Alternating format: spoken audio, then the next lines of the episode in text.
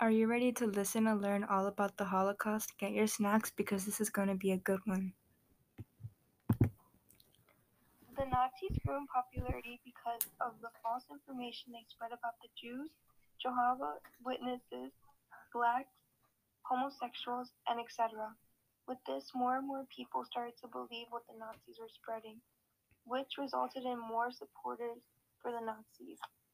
The Nazis spread hate by using propaganda like newspapers, art, music, radios, films, and theaters. Our topic resisted power by different people hiding the Jews from the Nazis. For example, Pastor Trocmé helped hide and save the 5,000 Jews during the Holocaust. This was effective because of how many lives Pastor Trocmé saved. Also, the Bulgarian nation protested and made agreements so that none of the 50,000 Bulgarian Jews would get deported and killed. Another man named Jan Karski who was a resistance fighter and former diplomat, explained and reported everything that was going on to Franklin D. Roosevelt.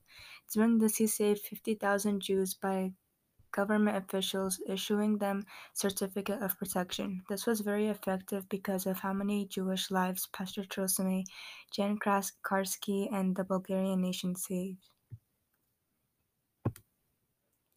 Nowadays, black people still get treated differently like the Jews. For example, back then hate was spread by newspapers and in today's society, hate is mainly spread with social media. Some black people today still get killed because of their race, just like how the Jews were killed because of their religion and beliefs. Back then, there were protests to stop anti Jewish measures like nowadays, how there are protests going on right now to stop racism towards the blacks. There you have it. You just listened to different things about the Holocaust from how hate was spread to selfless people who helped save and hide the Jews to how hate is still being spread towards blacks and other groups like the Jews to this day. If you enjoyed listening and learning about the Holocaust, please like, share, and subscribe. Thank you.